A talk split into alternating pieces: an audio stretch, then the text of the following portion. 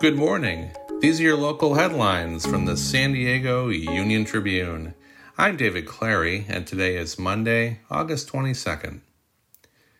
San Diego's crackdown on electric scooters is reducing illegal activity, but there are fewer scooters than anticipated because operators are struggling to comply with the regulations.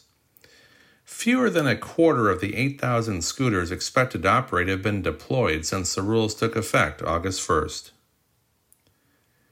The placement of a man classified by the state as a sexually violent predator was delayed a week to resolve issues at the home in Borrego Springs where he will be living. Last month, a judge approved a bid to place Michael Martinez in the home, which spurred protests from many Borrego Springs residents.